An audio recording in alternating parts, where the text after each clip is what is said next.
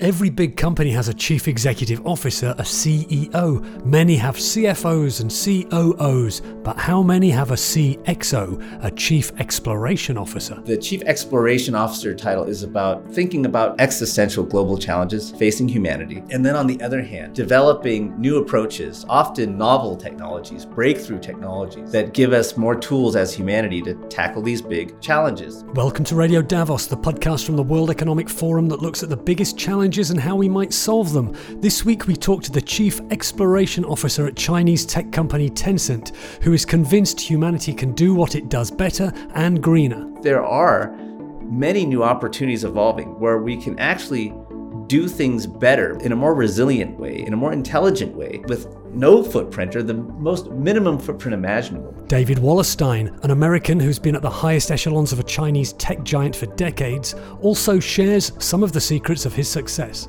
The good and bad news is the answer is pretty darn clear to me. It's constant work. But the thing is, if you're doing something that you love, it doesn't feel like work. Subscribe to Radio Davos wherever you get your podcasts. Please leave us a rating and please leave us a review. And also, why not join us on the World Economic Forum Podcast Club on Facebook? I'm Robin Pomeroy at the World Economic Forum and talking in Davos to David Wallerstein, Chief Exploration Officer and self confessed vegan heavy metal guitarist. Next year, if I'm invited, I'll rock the place though. This is Radio Davos.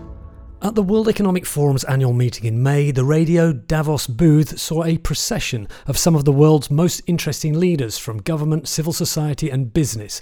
Many of those interviews were for the podcast Meet the Leader. That's the sister podcast of this one, the show in which leaders share their ways of working and talk about the habits they couldn't do without. You can check out all of those interviews, which have some of which have been published, some are still coming up. So subscribe to Meet the Leader wherever you get your podcasts.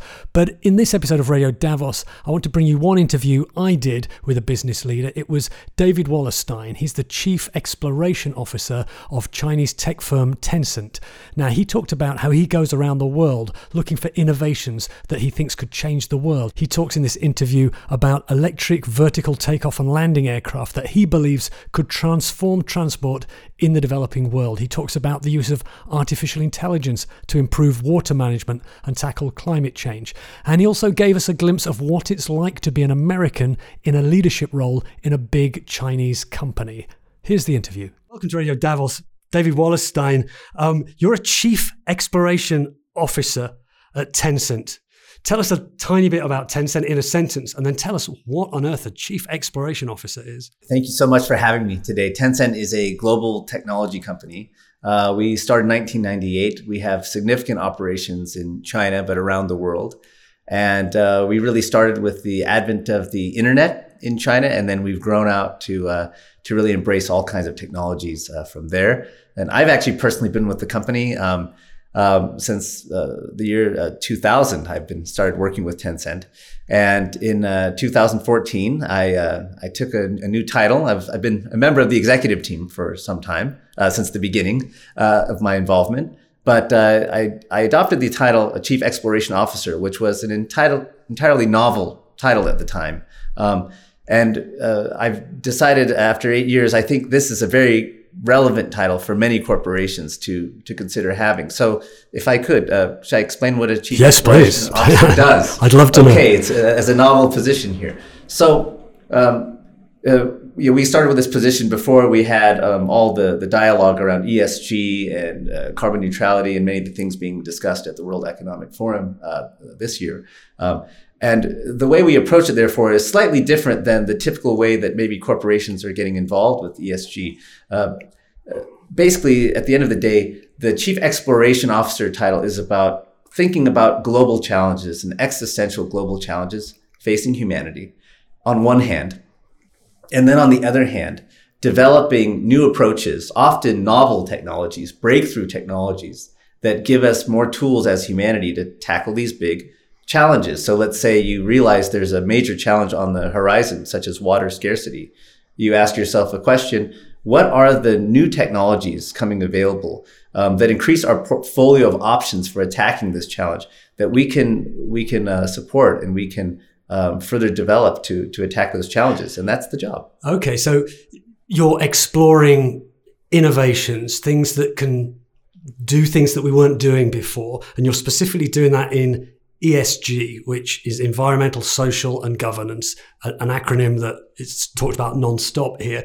Now, the skeptics of ESG would say companies are in it to make money. Normally, an executive in your position will be looking around for startups who are going to be the next big thing and going to make you a load of money. I'm guessing you wouldn't mind that happening as well. But presumably, from what you've just said, you believe a company can make money and grow, but also can achieve things that work for environmental, social, and governance issues. Absolutely, that's the case. At the heart of this strategy is that we are embracing innovation and breakthrough technologies. And when you think about it from a very broad global perspective, when you think about what should the most valuable things on earth be over time, they should be the things that are solving the biggest challenges. And you look at the most valuable companies in the world, and often uh, those are the ones that are solving a very uh, important uh, need for humanity. So it's really about thinking uh, far ahead, uh, not too far ahead, but far enough, maybe 5, 10, 15 years into the future. Um, what are the looming challenges that humanity is facing now, and maybe people don't realize it, or is definitely going to be increasingly facing, that are un- unaddressed by the market, um, that pose significant risks and then can be tackled with breakthrough technology.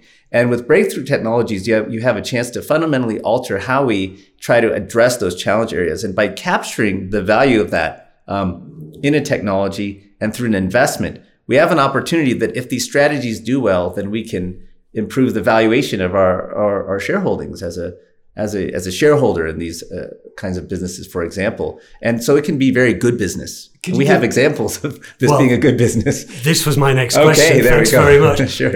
Can you give us some examples of where you've done that or where you would like to do that? Sure. Um, well, so as a company, we invest in early stage companies. Um, often they could just be a seed stage company, a, a few people, and raising uh, small amounts of money. In this investment world, hundreds of thousands of dollars is often a small amount of money. But we, we can look at those investments and we, we do them uh, quite often. In what uh, kinds of areas, though? Uh, basically uh, all kinds of new uh, new technology areas. In my, with my team, we focus on deep technologies. There's about uh, in my current portfolio that I'm managing at Tencent, there's about 70 companies in that portfolio, and almost all of them are uh, working on some kind of uh, deep technology. About half of them may be in health related technology, so human uh, health related issues. What is deep technology? And then deep technology is actually when you're developing an approach that goes beyond only software, or it could be a very, a very novel form of software. Like I think with artificial intelligence, we would consider that to be uh, deep technology. But over time, the deep technology, when the, the methods and the, the methodologies and, and knowledge is more proliferated in the society, it becomes more just typical technology. What wouldn't be deep technology is maybe now building a mobile application on your phone saying uh, booking a hotel mm. or something like this. These are more understood technology tools, but at maybe one point 20 years ago, they were in the deep technology category. So deep technology today um, in the com- computer science field may be some new uh, path breaking area of AI or even doing something like a new type of uh, climate forecasting or something like this that usually would involve very big supercomputers. There's many, many examples of that. Um, and so, is, is climate change one of the main areas, the, the main area you focus on? Uh, well, it is a, a, very important area, but in in in this framework, the exploration framework, um, we're, we're very comfortable to deal with complexity because we're looking at underlying causes and we're trying to solve those underlying causes. So when you think about an issue like climate change, you have to ask yourself, why do we have these challenges around climate change? And it's because human beings are trying to meet our fundamental survival needs, um, which really ultimately uh, at the core around food energy, and water. Um, and we call this few. Um, and to meet those survival needs, we're using processes and we're using energy uh, that is actually not very sustainable. It's very understandable why we need to use a, a fossil fuel, for example, to heat our homes. Uh, we want to stay warm. It's very painful when it's cold. We want our air conditioners to run when we're not comfortable. Um, that's a fundamental human need that we need to solve. But the way we're doing it is wrong, and the and the the, the, the architecture that we're using is flawed, and it creates a huge amount of waste. Um, so then the question becomes, how do we meet our fundamental needs in a way that's resilient, that, that keeps our, our spaces, for example, uh, warm or cool, gives us the food we need, but doesn't have these terrible polluting effects because we're basically using 100 year old technology to meet our needs today. And when you think about it, 100 years ago, the planet only had 2 billion people, and these were new ideas like a coal fired plant. Didn't seem uh, that it was going to be very dangerous to Earth. And no one really, the, when you create the first coal fired plant or the first combustion car, you're wondering if there's going to be another one produced or will people even buy your combustion car? There was a point in history 100 years ago when you had to decide do I get a horse or a combustion car like a Model T? And they're roughly the same price. And over time, people decide on the the combustion car. And then what happens? We have 100 million of these combustion cars sold a year, uh, every year on Earth and they're creating these massive amounts of pollution. What happened is we went from 2 billion people 100 years ago to now almost 8 billion. So you've had this massive multiplication of, of population as well as these means we use to solve our, our, our needs, energy, transportation, so on and so forth. And this results in massive pollution. And a, big part of that is the CO2 pollution and other greenhouse gases. Not only CO2, it's also methane and others. So we have to say, the needs we're trying to solve are right. The, the applications that we have, like a car, great idea. It's the wrong architecture to realize that when you're using these fuels and you have these global supply chains around moving fuels from one part of the world to another and streaming it into the car and all of that. There's m- many more efficient ways that we can do that, as we're seeing with EVs.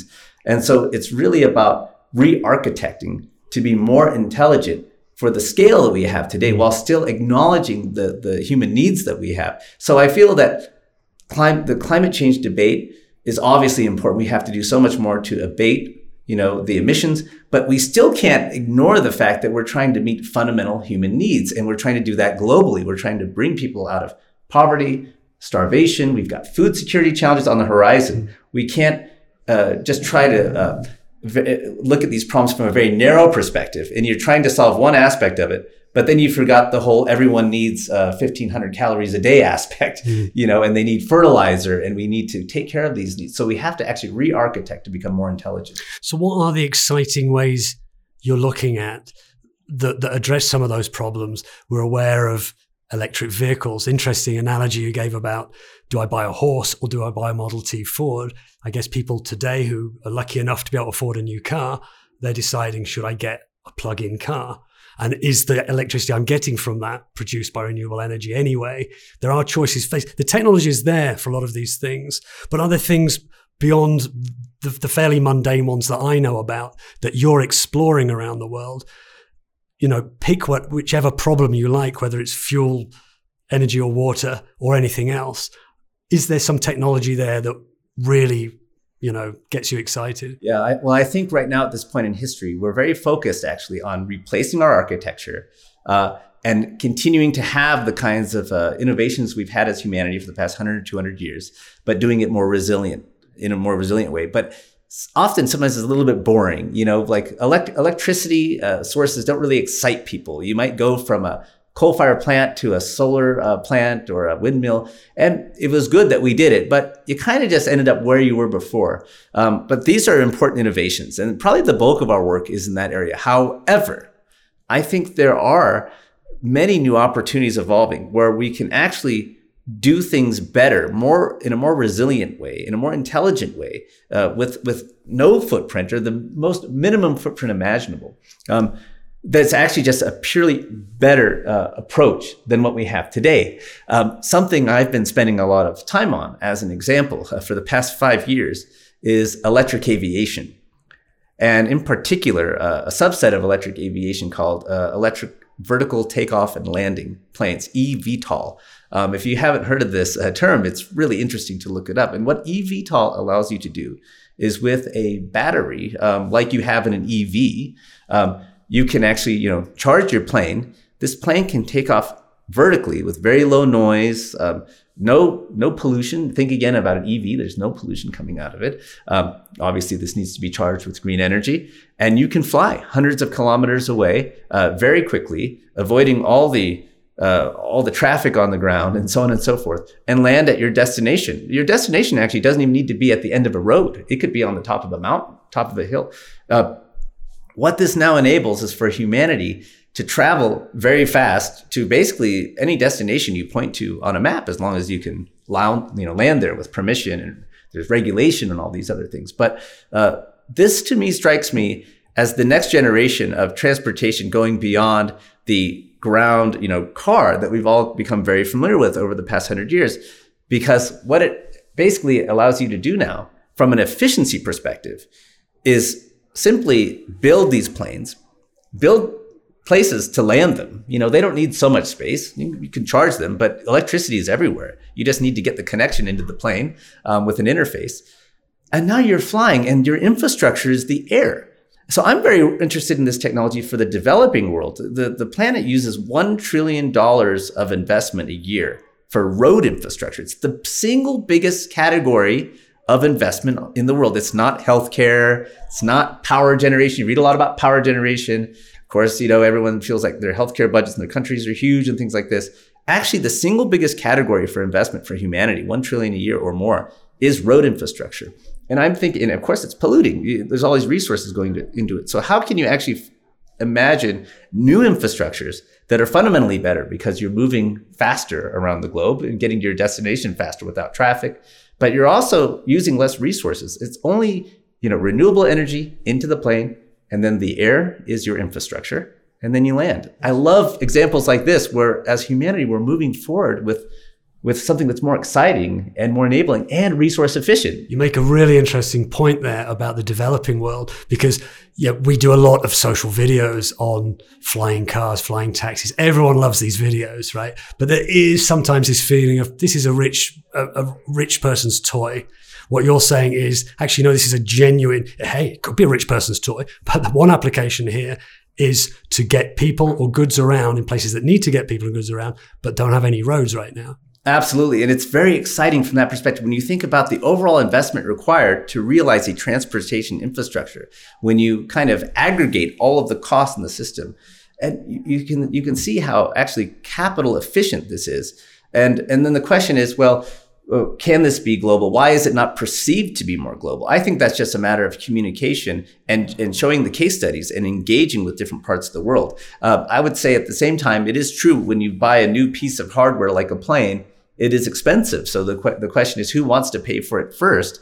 And that's really how the technology will evolve. You know, Tesla started with their cars at the higher end of the market, these Model S's, Model X's, and then came out with Model 3. And who knows where they're going to go from here with more affordable cars. And then, of course, there's a whole EV industry now developing globally with more affordable models. But it may start for a little bit of time at the higher end, just the way the markets work. Um, but over time, this should be a far more efficient, efficient transportation technology for the planet, especially the developing world. Why, why sit in traffic? Why do you have to build a bridge across a, uh, you know, a, a, an area where it doesn't get much traffic, but you absolutely need that bridge to, to be able to move. Mm-hmm. Uh, it's going to be a better uh, experience for those people. And just think about in the developing world, people went right to mobile. They didn't have to do dial up often and have big sloppy computers. You know, they it is possible to leapfrog, mm-hmm. and that's what's very exciting about this technology to me is is actually leapfrogging just for fundamental better architectures for the developing world. Another area you're really interested in is water scarcity. Tell me about this movie that you've been involved with called Day Zero. What is that movie? What's your involvement? In it? well, thank you very much. So, uh, I started to make Day Zero in the year 2017. Um, it's a documentary movie and a very serious documentary uh, movie on uh, the global water crisis, which is really uh, uh, explained by uh, the following. So, uh, with climate change, we're actually getting shifting patterns of water uh, falling on Earth. In some cases, uh, there's drought, significant drought, and agricultural regions around the world are facing this drought. But in other parts of the world, there's floods, there's too much water. And when that too much water situation, those floods affects agricultural regions, we're also facing another kind of stress. So, so agricultural productivity is going to be facing challenges on all sides. Uh, the movie really tries to explain this new dynamic um, from a very global perspective. It's not only a story about, let's say, the United States or or somewhere else in the world. It's a global story, and it seeks to try to help audiences understand how when you have climate change, you're actually getting these dramatically shifting uh, climate patterns and water precipitation patterns around the world. And uh, and the movie is very serious, which I think was new for a documentary movie to to have a, a climate uh, change movie that that is very serious and focuses on um, these key issue, issue areas. So it is now available on um, Amazon Prime in uh, the United States, Canada, Australia, New Zealand, on many broadcasters uh, around the world, often on TV um, uh, broadcasters. We hope people get a chance to see it. On water scarcity, I mean, what are the solutions, do you think? Are there technologies that can help? Because, I mean, if a country ceases to get its water from the way it's been getting it for hundreds or thousands of years, there's not much you can do, is there? I think there's a lot that can be done actually. And this is actually related to another innovation area that we're very interested in, which is artificial intelligence. Let me explain. So, um, we actually released a book uh, last year uh, called Re Architecting Earth uh, Artificial Intelligence for Food, Energy, and Water. Actually, it was released in China in Chinese. It's not in English yet. But the premise of the book is the following that in most countries around the world, developed or developing, um, a majority of the water is either used for agriculture, sometimes up to 70% of national water going to agriculture, and another, let's say 40 to 70%, let's say more like 40%, uh, depending on the uh, power uh, sector situation in a, nation, in a nation for power. So basically, like take a nation like the United States, about 80% of all water in the US is flowing through the agricultural system, about 40%, and about another 40% is actually flowing through the energy system. This is the nature of thermoelectric power. So uh, thermoelectric power means you're applying heat to water as it passes through, and then that's spinning a turbine and it's creating your your energy. Even nuclear uh, does this. And so um, the idea is the following: if you can use artificial intelligence to more accurately only apply the necessary amount of water to your agricultural system and your energy system, you can significantly reduce the amount of water being used by those sectors, particular agriculture. Um, we often found uh, around the world that when you apply artificial intelligence to the fields uh, for agriculture, that the plants are often healthier when you're optimizing the amount of water they need, meaning that usually farmers are overwatering their plants. You can use sensors and other forms of artificial intelligence to understand what the optimum amount of water is to to precisely deliver to a plant. And usually they're just getting too much. So in many strategies, when you try to optimize the health of a plant, you actually end up reducing the amount of water used by 20 to 40%. So let's say you can get a 20 to 40% gain on 40 to 70% of the water being used in your nation or your region. Um, it's a significant gain. Um, it doesn't have to be, well, agriculture needs so much water because they got to grow their food. What am I supposed to do? It's not about that. It's really saying, let's optimize plant health. Let's use technology like artificial intelligence to truly understand how can I get the most out of that plant. We love our plants, right? We don't want to overwater them.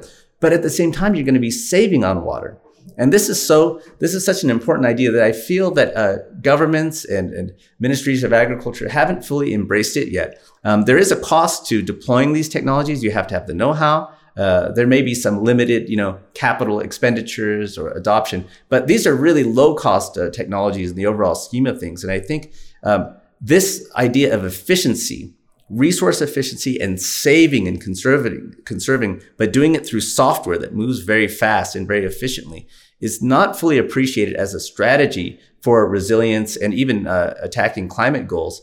Uh, if I could just say further. Um, uh, there's a powerful relationship between food, energy, and water when you try to optimize for all three factors together. As I was saying, water is a key input for energy. Energy is a key input for pumping water in the agricultural fields. Uh, it goes on and on and on how these areas are related to each other. And once you actually start to try to optimize for all three together using intelligence, you can really get very holistic gains in a region. Let's say you don't need to pump that water anymore for your fields. Well, you've just saved on energy as well. So now you've actually contributed to, to a balancing uh, act on the grid. You're, you're drawing less energy. Uh, if you can remove your coal fired plants from a region, um, and you replace it with solar or wind, now you have a entirely water-free uh, form of energy. You're not having to do any calculations or any kinds of uh, things around water transport because now your energy is now water-free. You can just deploy all that water for something else. It becomes very interesting when you think about these three in combination, and you can really develop resilient uh, regions and societies around that. I hope this is an idea that uh, that gets more discussion around the world. Tell us something about yourself then. I'm reading an article here in front of me. It calls you the guitar playing vegan who's based in Palo Alto, California. So, how does a guitar playing vegan based in Palo Alto, California become a senior executive in a massive Chinese technology company? Well, uh, so that's, uh, I, I, would say those things sound true. Uh, I'll validate the rumors. they sound true. But I've been with Tencent uh, like I said, since the year 2000. I've been living in China uh, on and off since 1994, also in the US and, and even Japan uh, for a while, uh, since I think the late 80s, early 90s.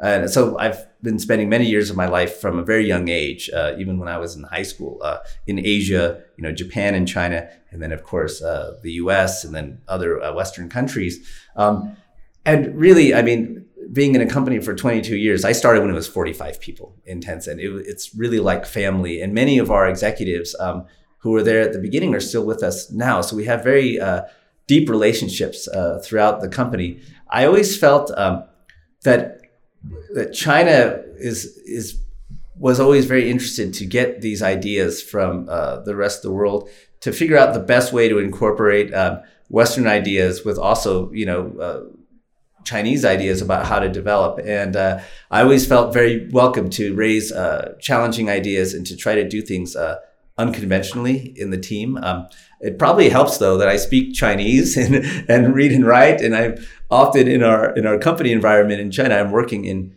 Chinese. Uh, but um, and then and then we go to this kind of guitar playing vegan kind of stuff that was mentioned. I think uh, there is something very interesting about the corporate environment in China, or at least our Tencent environment, which was always very um, very interested in in kind of our own you know personal habits and things like that. And really, when when people found out that I play guitar, you know, they want to do events, they want to see what what I can do, and they bring me out in front of crowds there and the vegan aspect, you know, if, if, people ask me about that, it becomes very interesting and very curious and, and about this. And I, I found, um, you know, the Chinese market very interested in innovation, new approaches, and um, and and I, you know, I, I try to do what I can uh, through my role as a CXO to to extend uh, just some new ideas and new ways of thinking, uh, not just in within Tencent, but across the the Chinese market. Um, I think we also have a responsibility to do that. But I guess sometimes uh, some of the personal uh, hobbies and things like that also go into the, the picture.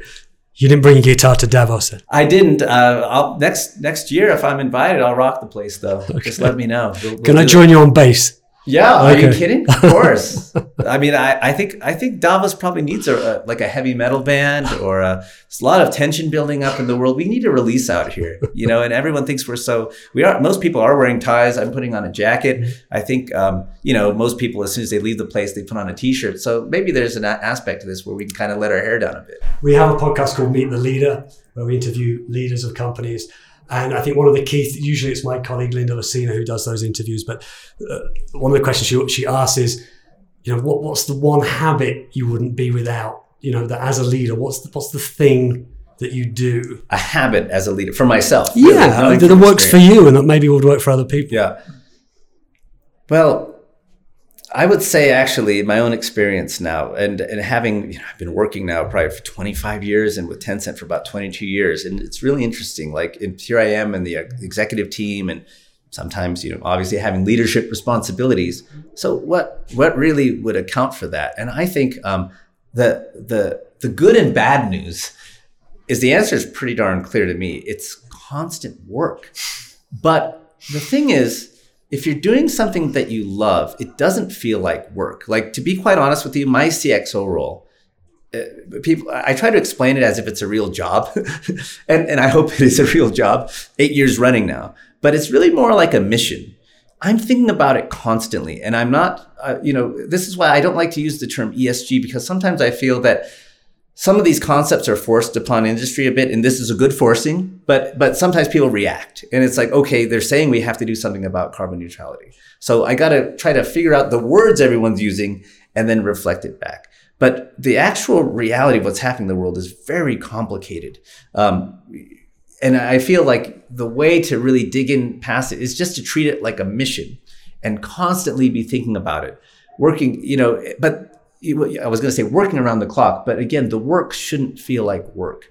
It should feel like you're just genuinely interested in this challenge that we're facing. And then we're using technologies, really using them to address the challenges. And you're trying to foster these companies who need, uh, you know, startup companies are always in danger of going bankrupt and things like this, but you're trying to foster them to give them a chance to, to have a new solution that the world can benefit from. And I think, again, that's a two part answer then. Treat your work as a mission. See valuing people as the fundamental value for what you're doing through your mission, right? Whatever that expression of, of it is, whatever you're doing every day, you're always serving people, right? And then when you're truly engaged, you, your heart is in it. When you're working around the clock, morning to night, you're thinking about these things all the time. It's it's very easy to do because it's all about the mission. So try to get to that point. David Wallerstein, CXO Chief Exploration Officer at Tencent. Thanks so much for joining us. Thank you for having me. David Wallerstein of Tencent talking to me in Davos. Please subscribe to Radio Davos wherever you get your podcasts, and please leave us a rating and a review and join the conversation on the World Economic Forum Podcast Club on Facebook. This episode of Radio Davos was written and presented by me, Robin Pomeroy, with studio production by Gareth Nolan. We'll be back next week, but for now, thanks to you for listening and goodbye.